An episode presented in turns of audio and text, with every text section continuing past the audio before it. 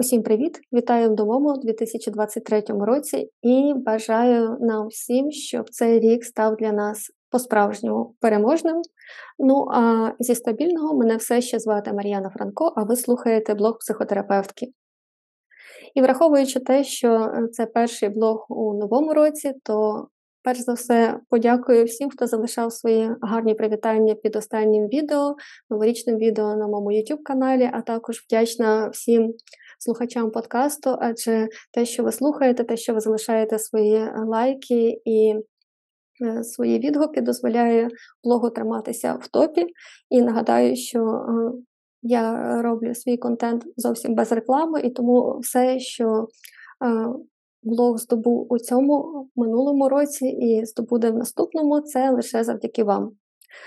Ну а крім привітань, ви залишили для мене дуже багато запитань, і як я вже говорила, я зроблю персоналізований подарунок і дам відповідь кожному на його поставлене запитання у цьому році. Більш того, наскільки я зрозуміла, це дозволить блог зробити ще цікавішим для вас, адже запитання, перше, е, їх набагато більше, ніж я очікувала, а друге, вони набагато глибші, ніж я очікувала. І зараз я зачитаю вам кілька з них, адже вони стосуються настільки різних сфер нашого життя, що мені доведеться насправді відрефлексувати і подумати, як краще на них дати відповідь. Адже п'ятихвилинки психологічної грамотності я робила без підготовки між консультаціями. А до ваших запитань мені доведеться трішки так замислитися і, можливо, навіть підготуватися. І питання, які будуть звучати в наступному році, повірте, бігома цікаві.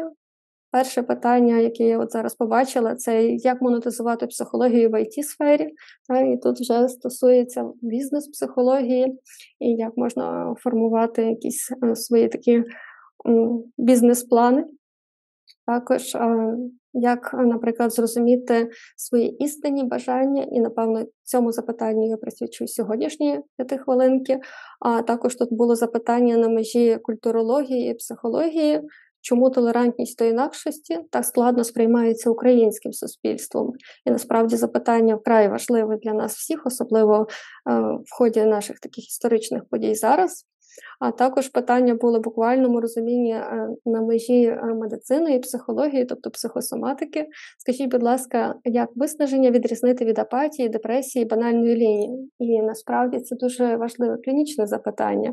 Ну і е, мої улюблені суто психотерапевтичні запитання. Як поводити себе з нарцисами або людьми, які мають нарцисичні риси, якщо це, наприклад, родичі? Ну, перш за все, співчуваю. По-друге, питання, яке стосується багатьох-багатьох людей, і дійсно всі ми різні, і е, варто вчитися поводитися з нашою різністю, бажано з найменшими втратами для стосунків. І ще багато-багато інших запитань, на кшталт, як обрати собі психотерапевта, як навчитися слухати людей і при цьому менше говорити самі, які дійсно заслуговують і на увагу, і на розгорнуті відповіді. Тож рік обіцяє бути цікавим. А мої відповіді більш персоналізованими, чому я теж тішусь, адже психотерапевт це істота біологічна. І мені дуже важливо мати контакт з вами, і тоді мені легше е, насправді видавати навіть ту інформацію, яка назбиралася вже за довгі роки практики. А сьогодні все ж таки давайте е, поговоримо про це важливе запитання, яке поставила Юліана Дмитрів. Як зрозуміти свої істинні бажання, більш глобальні, що стосуються бачення свого життєвого шляху? І це, як на мене, одне з найважливіших терапевтичних запитань. Більш того, воно екзистенційне, таке буттєве запитання, з яким ми мусимо навчитися поводитися протягом свого життя, і більш того, кожного разу ми вчимося це робити все краще і краще. Тож давайте сьогодні продовжимо вчитися робити це ще краще. І питання є дуже важливим ще з цієї точки зору, що е, насправді. Дуже багато звернень до психотерапевта стосується саме цього запитання як основного в терапії. Зрозуміти, чого я хочу, чи тим шляхом я йду. Адже, як то кажуть, ми можемо дуже швидко і ефективно вилазити по драбині на стіну будинку, а потім зрозуміти, що драбина приставлена до стіни не того будинку. І тому в житті нам важливо не тільки мати годинник і бути ефективними, а й компас, і розуміти, куди ми йдемо, власне, і як це зробити. Більш того, я собі зараз пригадала ще одне цікаве спостереження чи то дослідження, яке робила доглядальниця в Австралії, яка власне е, доглядала за людьми, які були на термінальних стадіях, за помираючими, і вона е, записувала ті свідчення, які вони говорили про е, свій погляд на життя перед смертю, і виявилося, що люди перед смертю чи не найбільше шкодують. У будь-якому разі це одна з п'яти речей, яких вона записала. Це про те, що вони прожили життя не так, як вони хочуть, а на догоду суспільству, близьким та рідним. І це один з основних жалів, які мали ці люди. Тому, е, власне, е, це питання і є таким важливим для нас, щоб потім не шкодувати за безцільно втрачені роки, нам бажано це запитання ставити собі чим раніше і тим краще. І це я вдячна Юліані, бо не знаю, чи без цього я би піднімала настільки широке екзистенційне питання тут, в блозі психотерапевтки. А якщо зважити на те, що наш е, світ зараз це доволі нарцистичний світ, коли нас е, більше цікавить питання, як здаватися, а не як бути, то коли ми залишаємося в контакті з самими собою, ми можемо відчувати дуже великий брак, брак відповіді на це запитання, чого я насправді хочу. То як же ж не попадати в пастку цього нарцистичного світу, коли маркетинг пропонує нам все більше нових можливостей, у людей з'являється прямо таке нав'язливе бажання змогти скористатись ними всіма, а це в свою чергу включає нас цей так званий синдром FOMO, та страх е, переживання і тривогу за втрачені можливості. І як все ж таки залишатися вірним самому собі? Це одне з власне е, тих запитань, які приведуть нас до відповіді на питання, чого я хочу. Адже е, тут я би скористалася такою аналогією з стосунками коли ми вибудовуємо стосунки з партнером, то насправді це вибір, який ми робимо щодня. Адже завжди навколо нас є хтось е, красивіший, хтось багатший, хтось молодший, хтось успішніший.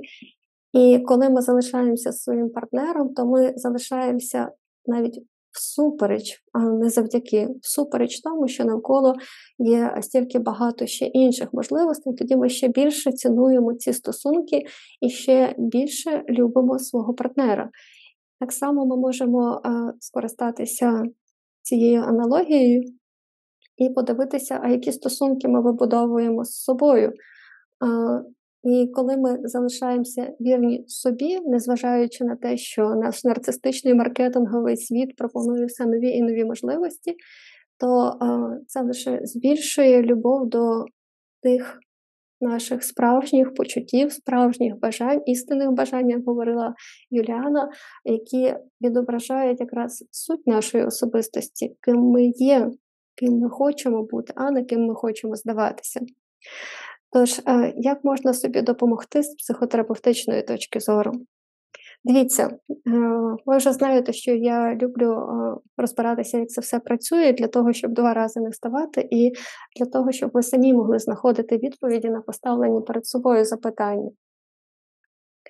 Наша особистість, саме особистість, особистісне тіло, можна так сказати, вона функціонує на рівні того, а як ми переживаємо цей світ. Якщо наше фізичне тіло контактує з світом за рахунок наших відчуттів, за рахунок наших органів чуттів, то наша особистість контактує з цим світом е, за рахунок е, наших емоцій та почуттів. І якщо емоції вони зв'язані з фактором ситуації, і саме за емоції нас беруть на гачок маркетологи, так вже негайно останній шанс це саме те, що тобі треба, це ситуативні речі. То почуття вони завжди більш триваліші в часі, вони є більш глибші і вони зв'язані з нашою особистістю. Настільки, що насправді вважається, що, наприклад, в тварин є лише емоції, але як таких почуттів у тварини з психологічної точки зору ми не можемо говорити, що вони є такі, як у людини. І, власне, почуття формують нашу особистість і те, ким ми є насправді, що ми любимо, що ми не любимо, якими ми є, а якими ми не є, якою я хочу бути, а якою я не хочу бути. І, власне, ця ідентичність вона виробляється з часом. І е, коли ми більше зазираємо у свій внутрішній світ і питаємо себе, а хто я є, а куди я йду, і е, відповідь на питання, як зрозуміти свої істинні бажання, якраз і лежить в цій площині, адже вектор нашої е, такої спрямованості, спрямованості нашої свідомості, уваги може бути або назовні, як я виглядаю для інших, або всередину, а як мені з цим є, хто я є, що я зараз переживаю. І чим частіше ви будете зазирати всередину, і давати собі відповідь на питання, чого я хочу зараз, тим більше у вас з часом виробиться розуміння, що якщо я сьогодні хочу йти на цю роботу, чи бути з цією людиною, чи займатися е, цією діяльністю, і завтра е, хочу це робити, і післязавтра хочу це робити, це вже буде не про ситуативність, не про емоції, а про почуття, про любов. А любов це відповідь на всі питання.